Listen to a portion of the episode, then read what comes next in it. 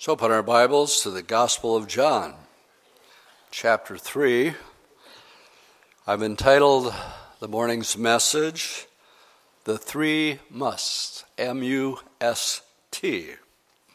As we will see as we try to make our way through the entire chapter this morning, and we'll see how far we can get with that. So, the three musts, let's give you a little background, let's just read the first verse where we're told there was a man of the Pharisees whose name was Nicodemus, and he was a ruler of the Jews. Traditionally, um, we're told that Nicodemus was probably, we know he was a Pharisee. Um, tradition says he was one of the three richest men in all of Israel says he was a ruler. That put him in the class of the Sanhedrin, uh, a group of 70. What's interesting about that, there hasn't been a Sanhedrin since 70 AD, but there is a Sanhedrin alive and well in Israel today, consisting of 70. And then it said that he was respected, um, but he wasn't happy. Outwardly, he had it all but inside he was empty. Otherwise, he wouldn't have been pursuing Jesus. In verses 2 and 3, it says that this man, Nicodemus, came to Jesus by night. He did not want to be seen openly with the Lord. And he said to him, and, the reason for that is um, the religious leaders were threatened by Jesus. But there were certain of the Jews that were could not deny that this man was something special. And he gives us the reason here. He came to Jesus by night, and he said to him, Rabbi, we know that you're a teacher that's come from God, for no one can do the signs that you do unless God is with him. So in verses 2 and 3, um, it says signs plural. If you go back to chapter 2 and look at verse 23, we have the Lord cleansing the temple, and um, the religious, religious leaders ask for a sign, and so the Lord said, Destroy this temple. Three days I'll raise it up again. But that was a sign, but there were other signs. If you look at verse 23, when he was in Jerusalem at the Passover during the feast, many believed in his name when they saw the signs, plural, which he did. So the Lord was healing people miraculously. Um, Nicodemus was smart enough to know that a miracle had taken place and only God can do miracles. So he says, No one can do these signs unless God is with him. Again, as I want to point out, as we make our way through the Gospel of John, without exception, we, we started with Nathaniel and Andrew, that the Lord told that individual something about themselves that only that individual would know. And the same holds true here with Nicodemus. So he says to Nicodemus in verse 2 and 3 um, he cuts right to the quick and why Nicodemus is there. Basically, he's saying, You have something that I don't have, and even though I have all this wealth, this authority, this power, well known religious, spiritual leader, I'm empty. But you're different, and I can see it, and I want it. And um, so the Lord, knowing exactly why Nicodemus is there, knowing eventually that he's going to become a believer, but secretly, we'll read later, um, we read that again the Lord is going to answer the question even before Nicodemus asks the question. He's going to give him the answer to what he's looking for. I want what you have, but how do I get it? That was inside this man's heart, and the Lord knew it. And so he cuts to the quick. In verse 3, he answers the question that hasn't even really been asked yet, but the Lord knows. So in verse um, 3, we read Jesus answered and said unto him, If you have the old King James, verily, verily, or I have most assuredly in the New King James, I say to you, unless one is born again, he cannot see the kingdom of God. So the answer to the question, Nicodemus, is you must be born of the Spirit.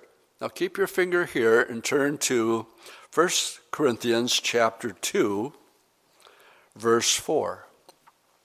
This is true across many churches across our country today. Do you believe in Jesus? Yes, I believe in Jesus. And there's another place in the Bible that says, well, you can believe, but even the devils believe, but that doesn't mean they're saved or going to heaven. So in 1 Corinthians 2, let's pick it up in verse 12, where we read, We have received not the Spirit of the world, but the Spirit who is from God, that we might know the things that have been freely given to us by God. These things we also speak, not in words which man's wisdom teaches, but with the Holy Spirit teaches, comparing spiritual things with natural. And now, verse 14. But the natural man, at this point, Nicodemus is a natural religious man, does not receive the things of the Spirit of God, for they are foolishness to him, nor can he know them because they are spiritually discerned. Uh, your unbelieving friends might be great guys, might be the nice pe- nicest people on the planet, and you talk to them about being born again, um, personal relationship with the Lord, they don't have a clue. They cannot grasp it, they cannot comprehend it. It's not that they may not want to. Nicodemus is searching. And so, what you're searching for, Nicodemus, I can give to you, but you must be born again. Well, again, right over his head, because in verse 4, Nicodemus said, Well, how can a man be born when he is old? Uh, thinking on a natural level. Can he enter a second time into his mother's womb and be born? So, um, we understand here how a natural man thinks. He cannot grasp the things of the Spirit, they are foreign to him. Uh, he says, okay, born a second time. The only way I could identify with that statement is I know I was born by my mother. What do I do? Well, my womb come out again. Well, what are you talking about? And it's just not making sense to him, but we read in 1 Corinthians, he can't. Only when a person is born of the Spirit do we comprehend and actually have a desire for things that are of the Spirit. Now, in verses uh, 5 and 6, we find the Lord explaining more in detail Most assuredly, I say unto you, unless one is born of water and of the Spirit, he cannot enter the kingdom of God. That which is born of flesh is flesh, but that which is born of spirit is spirit. Now, here's what's being said. When it comes to being born again, two things have to happen in order for a person to be born again. And he talks about the mother's womb, talks about being born of water, and basically what we have here is you have to be born of woman Every woman who has uh, birthed a child know that right before that happens, the water breaks. And so you have to be born, okay, to become a human being. In order then, and only then, when you're a human being as a natural man, can you be born again. So you have to be born, you have to be a human. That's what's really being said here and I'm going to try to make this as clear as I can. Only human beings can be born again. Now, as much as you love your dog or your cat, I'm afraid they're totally always in the flesh. Feed me, pet me, love me. oh, our, the Rathkes are uh, good enough to put up our little kitty when we travel. And um, coming to church this morning, um, my wife, this is not in my notes. uh, we're talking on the way to church, and, and she said, uh, Kitty came out and went, meow.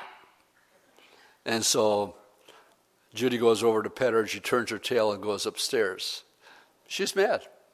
She was mad because we uh, dumped her off at the Rathke house for a couple days and brought her home, and she was letting us know her personal feelings. Dogs, on the other hand, they're completely different. This is in my notes either.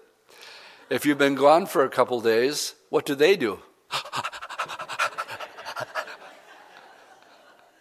completely different creatures. Some people are cat people. How about an amen? And some people are dog people. Amen. Cat people over there. Dog people over here. Okay? Oh, why do I carry off these crazy stories? I was asked to speak at our Bible college many years, 20 years ago in Australia. And went beautiful, it's a castle, it's beautiful.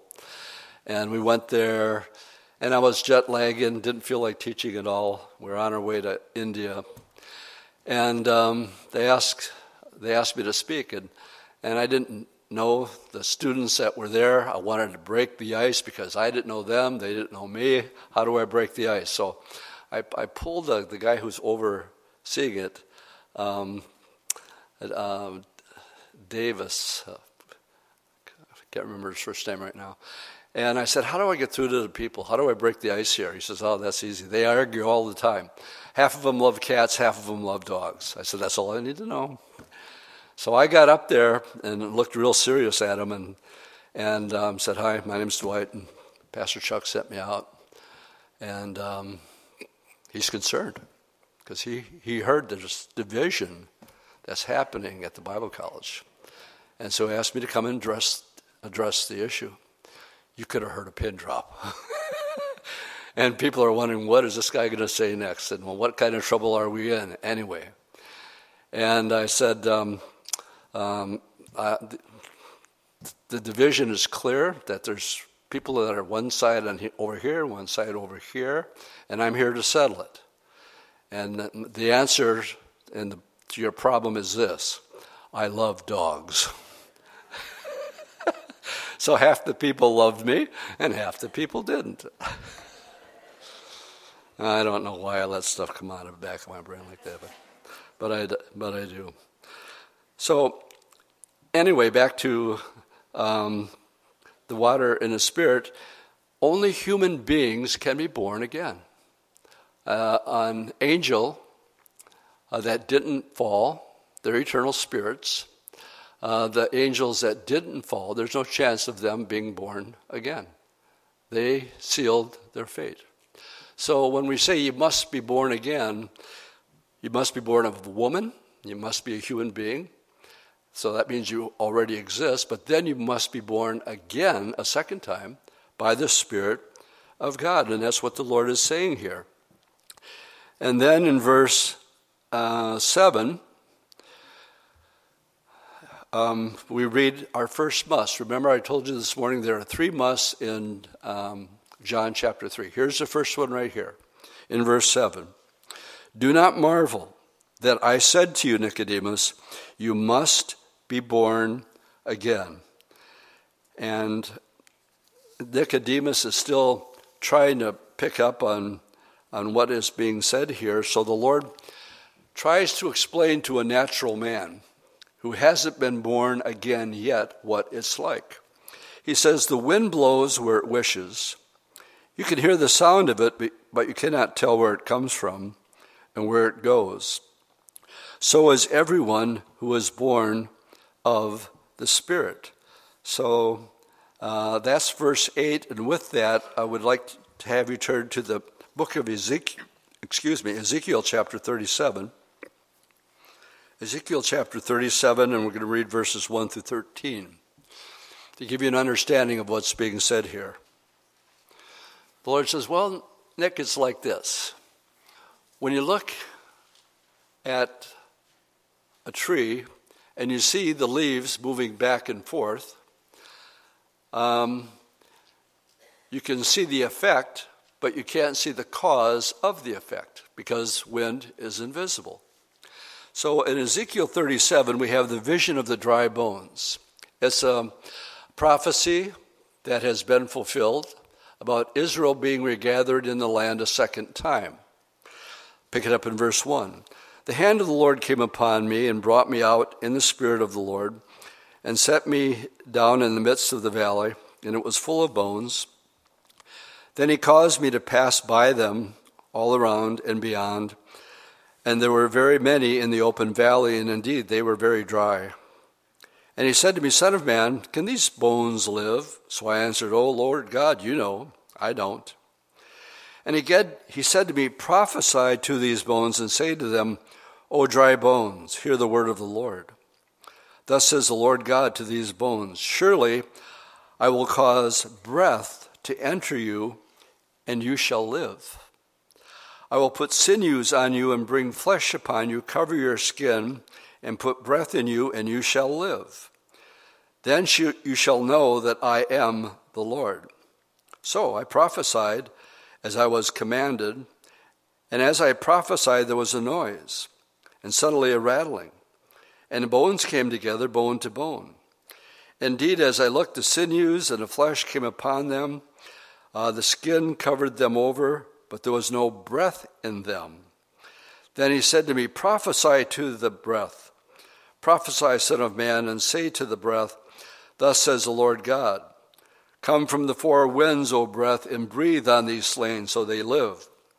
So I prophesied as he commanded me, and breath came into them, and they lived and stood upon their feet, an exceedingly great army.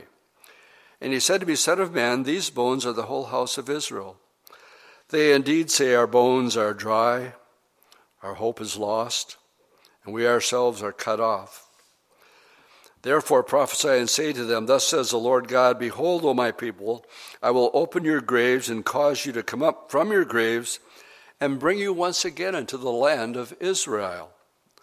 Then you will know that I am the Lord, whom I have spoken, your graves, O my people, and brought you up from your graves. He's prophesying that they were dispersed, but he's saying, I'm going to bring you back. You are just dead but I'm going to breathe life into you again. So, in um, uh, these verses here, the Lord is talking to them about uh, breath. In, in the Greek, the words spirit and breath are both the same. So it's the same with Adam and Eve. Adam formed clay, and he made Adam. He took Adam's rib and he made Eve. But they didn't come to life until he breathed in them. So, breathe and spirit are one and the same word. So, my point in this, when we talk about the necessity of the Lord using the analogy, what's it like, Nicodemus? Well, it's like the wind. You can't really see it, but you can see the effects of it. It's invisible. And so it is everyone who is born of the Spirit. So breath and spirit are one and the same. It's the same Greek word.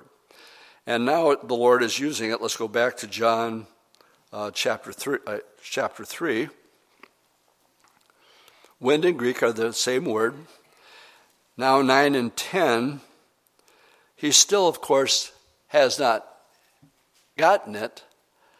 And so he asked another question. Nicodemus answered and said to him, Well, how can these things be? And Jesus said unto him, Nicodemus, I thought you were a teacher of Israel. And do you not know these things? Now, this is interesting to me because what this is I, is what I call a setup question. He says, Now, you're supposed to be a teacher. You're supposed to be the one with all the answers. You're the one that people look to. And this is basic ABC stuff about um, coming into the kingdom. And you don't have the answers for them. Nicodemus, Nicodemus. and you're supposed to be one of the uh, religious leaders of Israel, and you don't know these things? It's the same sort of a setup question to, Nicod- to get Nicodemus's attention. He's drawing him out because the Lord is going someplace with this. It's just like if you remember the woman at the well. And she was a Samaritan, the Lord strikes up a conversation with her. She was getting water. And the Lord said, Give me some water. Yeah, you're a Jew. I'm a Samaritan. We don't get along, so um, why are you talking to me for? He says, Well, you're drawing water. He says, I have water. I have living water. And if you had the water that I had, you'd never have to, uh, you'd never be thirsty again. And she says, Sir, give me some of this water that I may never have to thirst again. He says, Okay, go call your husband. Same thing here. He, set, he is setting up that woman. Why? Because there was animosity between them. She was a Jew. He was a Jew.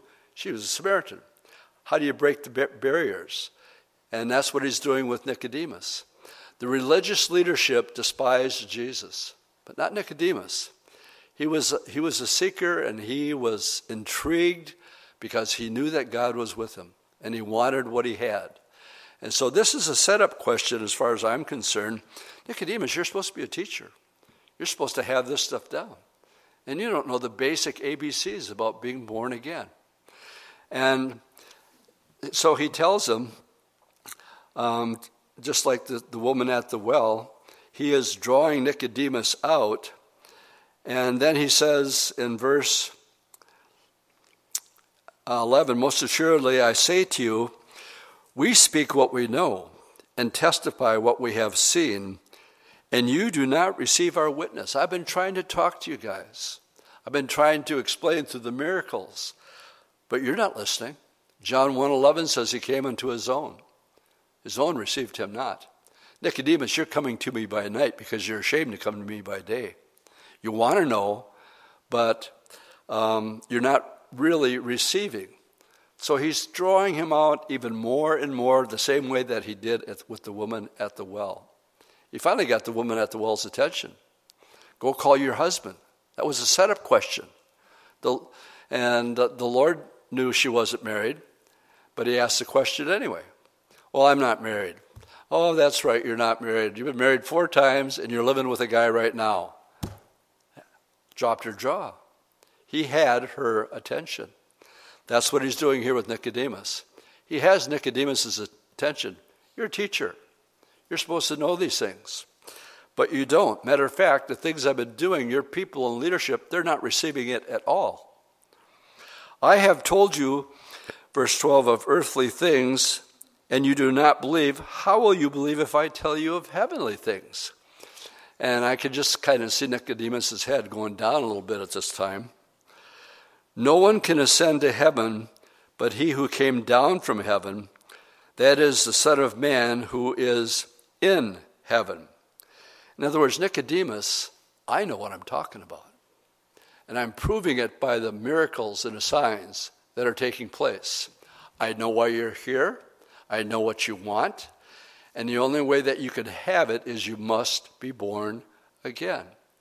And even with the illustrations and everything, until a person is born again, they're still not going to understand. Good place for an amen. You must be born again, or you will not comprehend the things of the Spirit, much less be interested in what the Bible has to say. So in verse 14, we come to our second must. First must, you must be born again. Second must is as Moses lifted up the serpent in the wilderness, even so must the Son of Man be lifted up. Now, Nicodemus was familiar with Numbers 21. I'll have you turn there right now, please. Turn back to the book of Numbers. I'll give you a moment to get there. I'm sure Nicodemus not only knew the story of the serpent being lifted up in the wilderness, but he probably spoke on it and taught on it on a regular basis. So if you turn to it, What Nicodemus did not know about this story, it was an Old Testament picture of Jesus, and now he's going to open up their eyes, hopefully, in the same way that uh, Cleopas' and his friends' eyes were open. Numbers 21, picking it up in verse 4, let me set the background. Um, they are journeying on the way of the Red Sea, verse 4. And they journeyed from Mount Hor by the way of the Red Sea to go around the land of Edom. And the soul of the people became very discouraged on the way. And the people spoke against God and against Moses. Why have you brought us out of Egypt to die in the wilderness? For there is no food, no water. Our soul loathes this worthless bread. Let me just stop and say that there was food manna from heaven every day. 1 Corinthians 10:4 says that they had water that followed them from a rock, and that rock was Christ. So what they're saying here isn't true. Let me get uh, allow me another little sidetrack. Because what we have is manna from heaven and water. And what are they doing about it? They're complaining. We're not happy with the manna. We're not happy with water. In other words, they were longing for the things back in Egypt. Oh, the onions and the leeks and the melons and the dates and all that. That's what they were longing for, and that's what they were complaining about. A modern day illustration of what I see happening in the church today is many are not satisfied. Jesus said, I am the bread that came down from heaven, and man cannot live by bread alone but by every word. He's making a, a direct correlation between himself, the Word of God, manna, man cannot live by bread alone, and himself. And then he said to the woman at, at the well, He who drinks of this water will never thirst again. So he's given us what? What do we do? What's our routine here? Well, we come and we study the manna from heaven and we do it on a regular basis. Uh, we're not flashy. We don't want to spice things up. And hopefully, you're satisfied and content and not murmuring and complaining and thinking, can't we get a bigger blue screen like they have on a lot of the churches with all the stuff going on behind it and, and really, you know, putting on a show and putting on the Ritz? Uh, can't we spice things up a little bit? So there's a, there's a direct correlation here of being satisfied with just coming and studying the Word of God, worshiping God, and then fellowshipping with one another. The Bible says, in whatsoever state you're in, therein learn to be content. Question Are you content with just this? And are you content with just uh, allowing God's Word to speak to your heart and feed you, and then fellowshipping and going to the Golden Corral? Oh, I just gave a commercial. and um, fellowship afterwards and, and be content with that. Instead of saying, can't, can't we follow the Willow Creek model? I mean, they got this great big production that's going on and it's really entertaining. I had a Calvary Chapel friend that wanted to be current. He's in Spokane, very large church. And he became really good friends with Bill Hybels. And he started hobnobbing with them and began to change that Calvary Chapel into a Willow Creek. And he did this for a couple years, and he was noticing a change in people coming and going. And one Sunday, what got his attention is one woman came up to said, This is wonderful.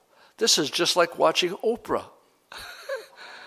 and it hit him right between the eyes. And he goes, Lord, what have I done? I had him come out several years in a row speaking about staying the course, being content with simply teaching the Word of God simply and not compromising from it, not adding to it, just keep on keep on going. And with that, it's Acts chapter 2, gang. Apostles' doctrine, fellowship, prayer, and breaking of bread. And be content with that.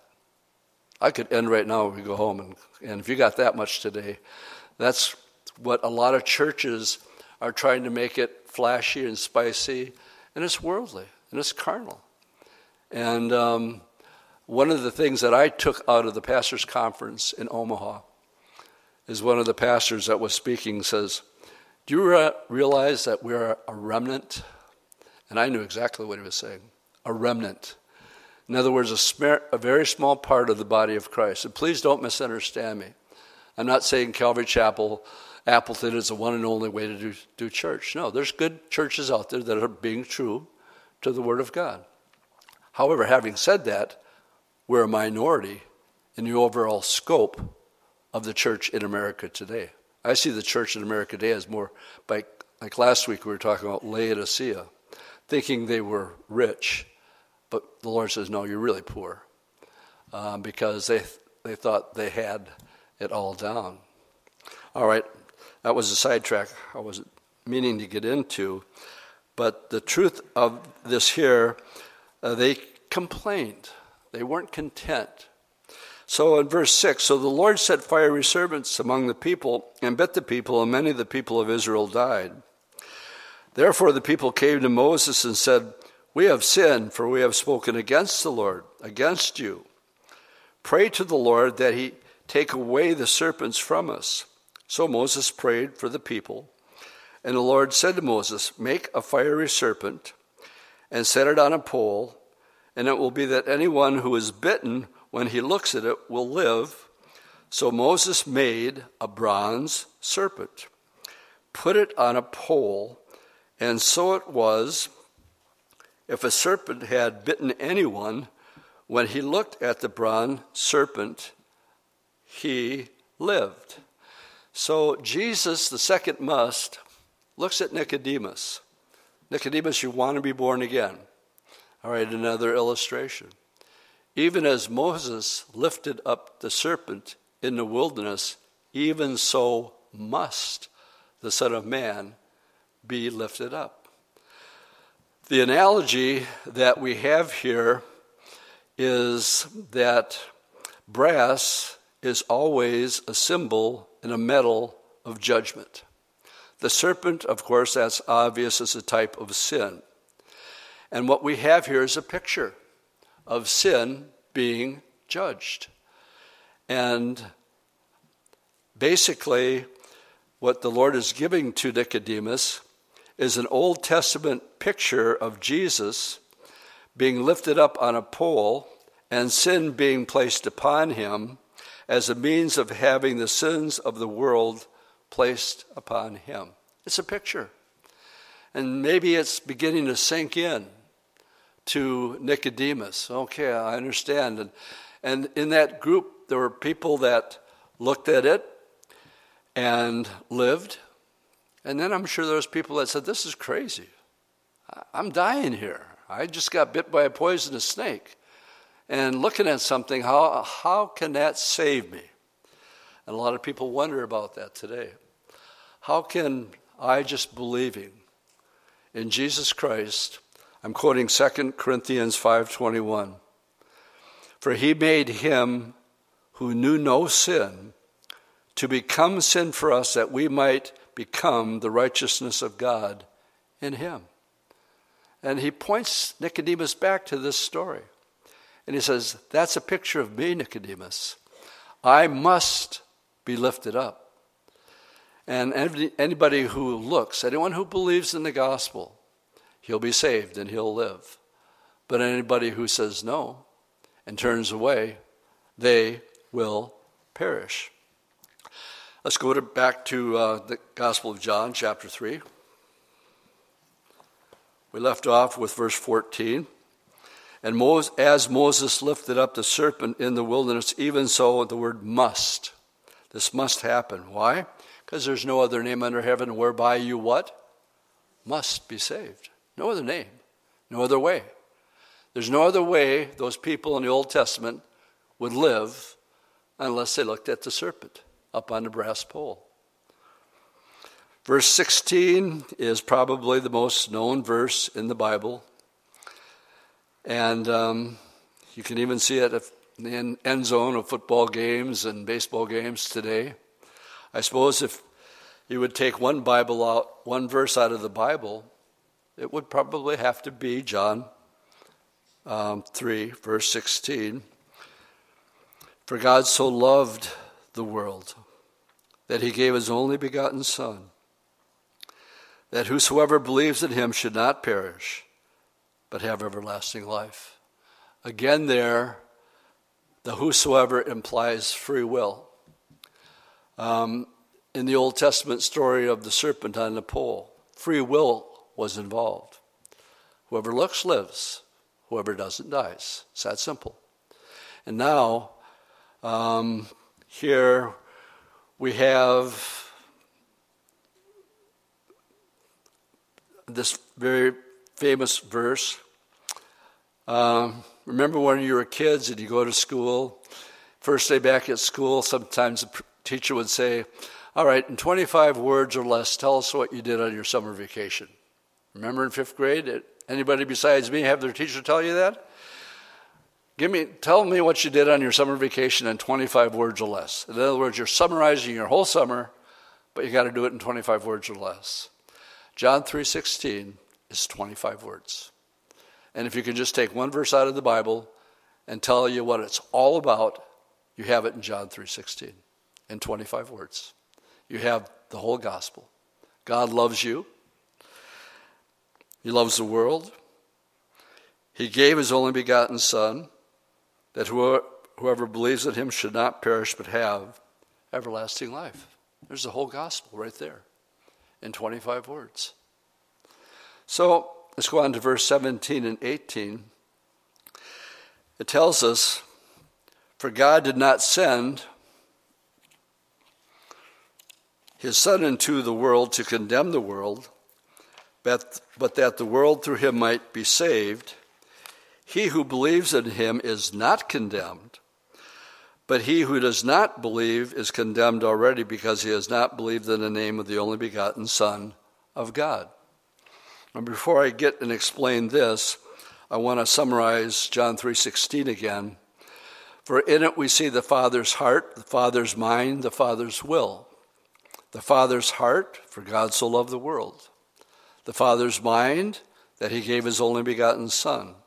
The Father's will, that whoever believes in him should not perish but have everlasting life. Son is in the middle. Jesus keeps, is in the center of, of every one of these verses. Now, Jesus, what we're told here in 17 and 18, um, people don't seem to realize that um, if they are neutral in the gospel, let's just say, well, I can take it or leave it, and um, I'm just going to live and let love, uh, live and let live.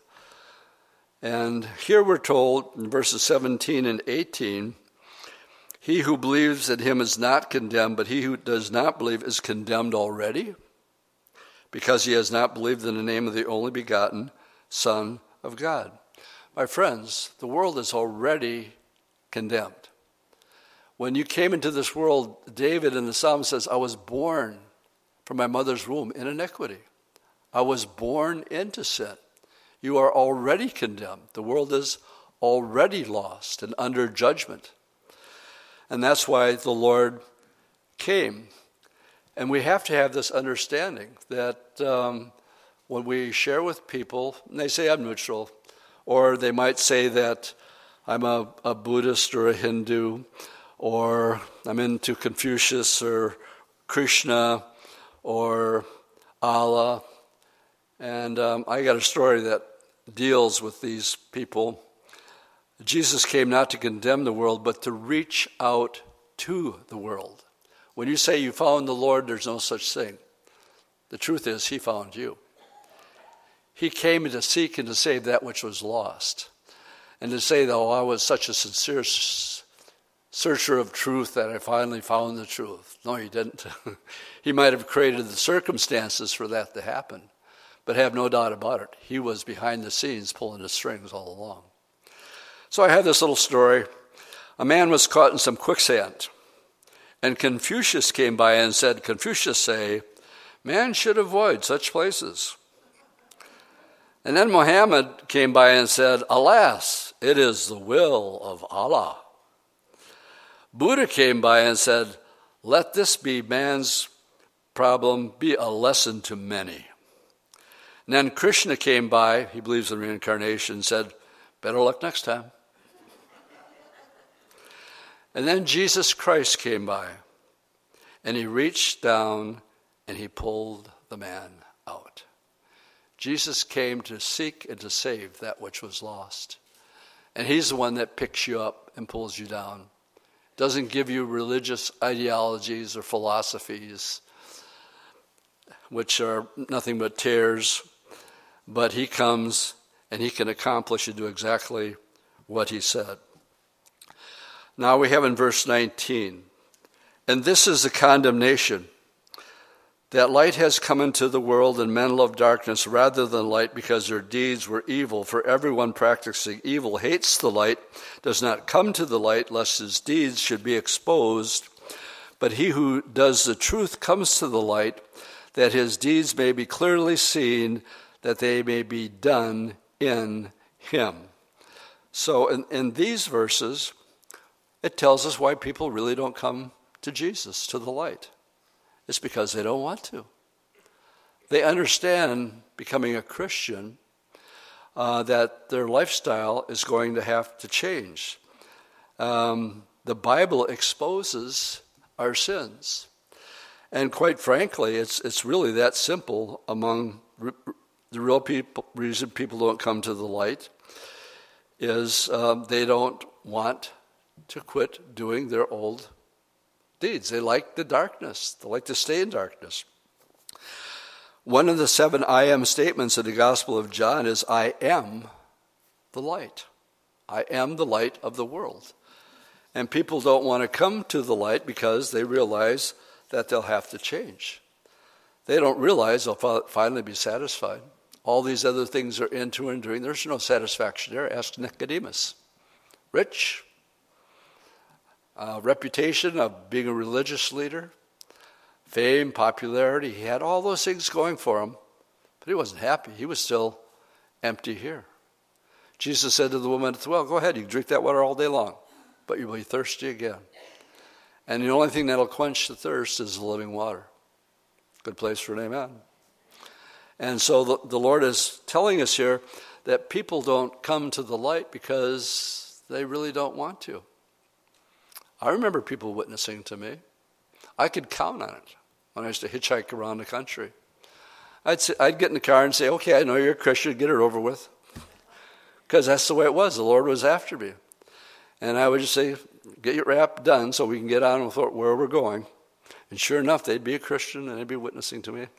And then they'd drop me off and I'd say, Thank you very much. Wait for the next car to come by. All right, pick me up, give me a rap, and let's get it over with. I didn't want to become a Christian because I realized I couldn't live the Christian lifestyle. And I told that to somebody one time, and they said, Dwight, you just don't understand. Of course, you can't live the Christian lifestyle. What happens is God sends His Holy Spirit in you, and He lives through you. Uh huh. Like Nicodemus going, uh huh. How, how does that happen? And um, that's, that's a whole other story for a whole other time because it's too long to get into. But my acknowledgement was honest. I could not live that lifestyle, and I couldn't. But I can do, without him, I can do nothing but through him what? I can do all things. All I have to do is stay out of way and let the Lord live through me. Oh, that's, that, that might work.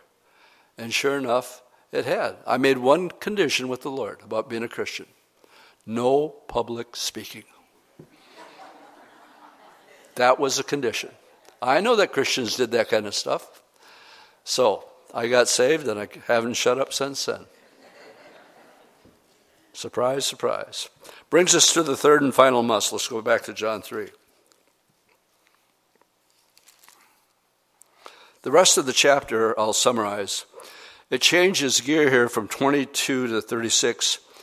It's the testimony of John the Baptist before his death. And it leads us to the third must. And I'm just going to read it and let it speak for itself. After these things, Jesus and his disciples came into the land of Judea, and there he remained with them and baptized. And John was baptized in uh, Aenon at Salem because there was much water there, and they came and were baptized. John had not yet been thrown into prison. This is John the Baptist. Then there arose a dispute among some among of John's disciples, the Jews, about purification. And they came to John and said to him, Rabbi, he who was with you beyond the Jordan to whom you have testified, behold, he's baptizing, and all are now coming to him. And John answered the Baptist and said, A man can receive nothing unless it's been given to him from above. You yourself bear witness that I said, I am not the Christ, but I have been sent before him. He who has the bride is the bridegroom. Now he's speaking about you and I as a church. He who has the bride, that's us, has the bridegroom, that's Jesus. John referring to himself, he says, But the friend of the bridegroom, that's John the Baptist, who stands and hears him, well, he rejoices greatly because of the bridegroom's voice. Therefore, this joy of mine is fulfilled. John is overjoyed that people are leaving his baptism and going to Jesus and following Jesus instead of John. John's saying, My place is I'm just a voice. But those who are believing on him and being baptized, well, my heart is just full of joy because this is happening. I'm a friend of the groom, and I'm so happy for him. And that he is, his people are coming to him instead of coming to me. And then we have the third must concerning himself. This is what John said, and it's true for all of us. He must increase, and I must decrease. Jesus said John was the greatest man in all the world. People were coming to him. Who are you? Are you Elijah? Are you that prophet? No, I'm just a voice crying in the wilderness, make straight the way of the Lord. I'm a nobody. I'm a figure pointer. But people were holding him up. And now he's saying, now that the real one has come, my job is to decrease and he has to increase. Before you were born again, you're concerned about moi, yourself, and you. and afterwards, we realize no, I must decrease. And Jesus now has to be the one that's increasing. Another good place for an amen. Must. This must happen. He who comes from above is above all. He who is of the earth is earthly and speaks of the earth.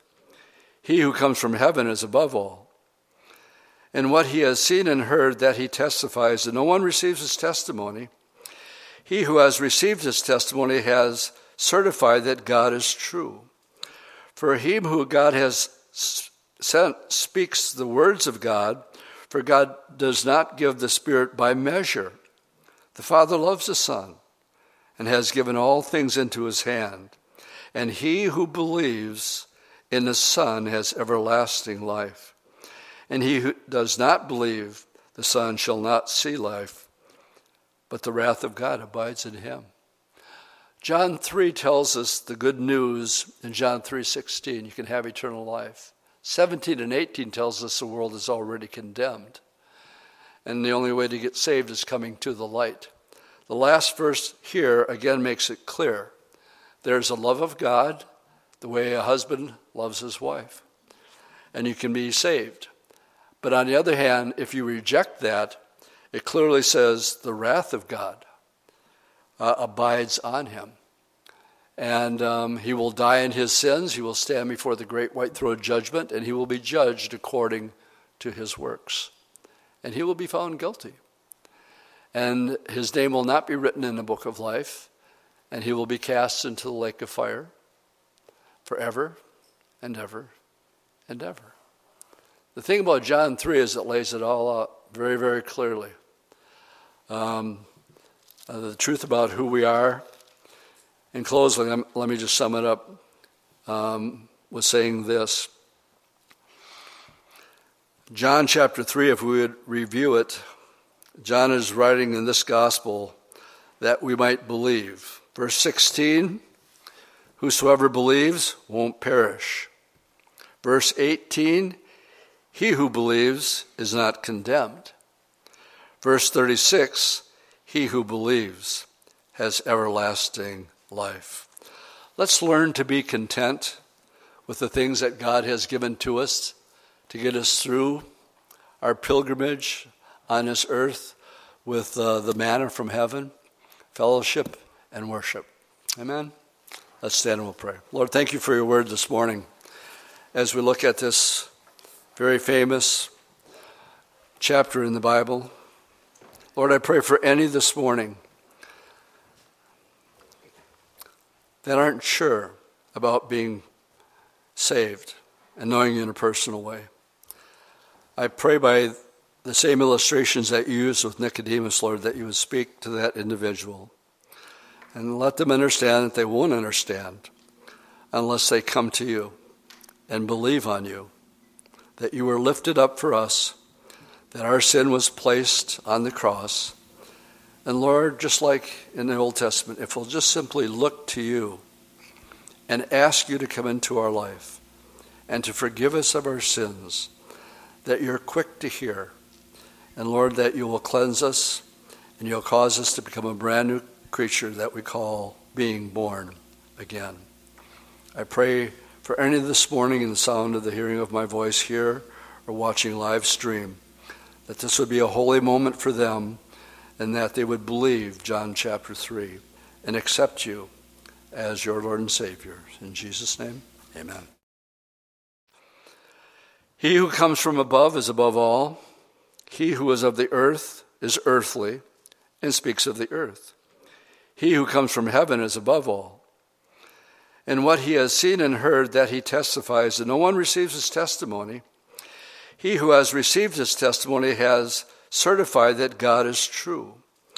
For he who God has sent speaks the words of God, for God does not give the Spirit by measure. The Father loves the Son and has given all things into his hand. And he who believes in the Son has everlasting life. And he who does not believe the Son shall not see life, but the wrath of God abides in him.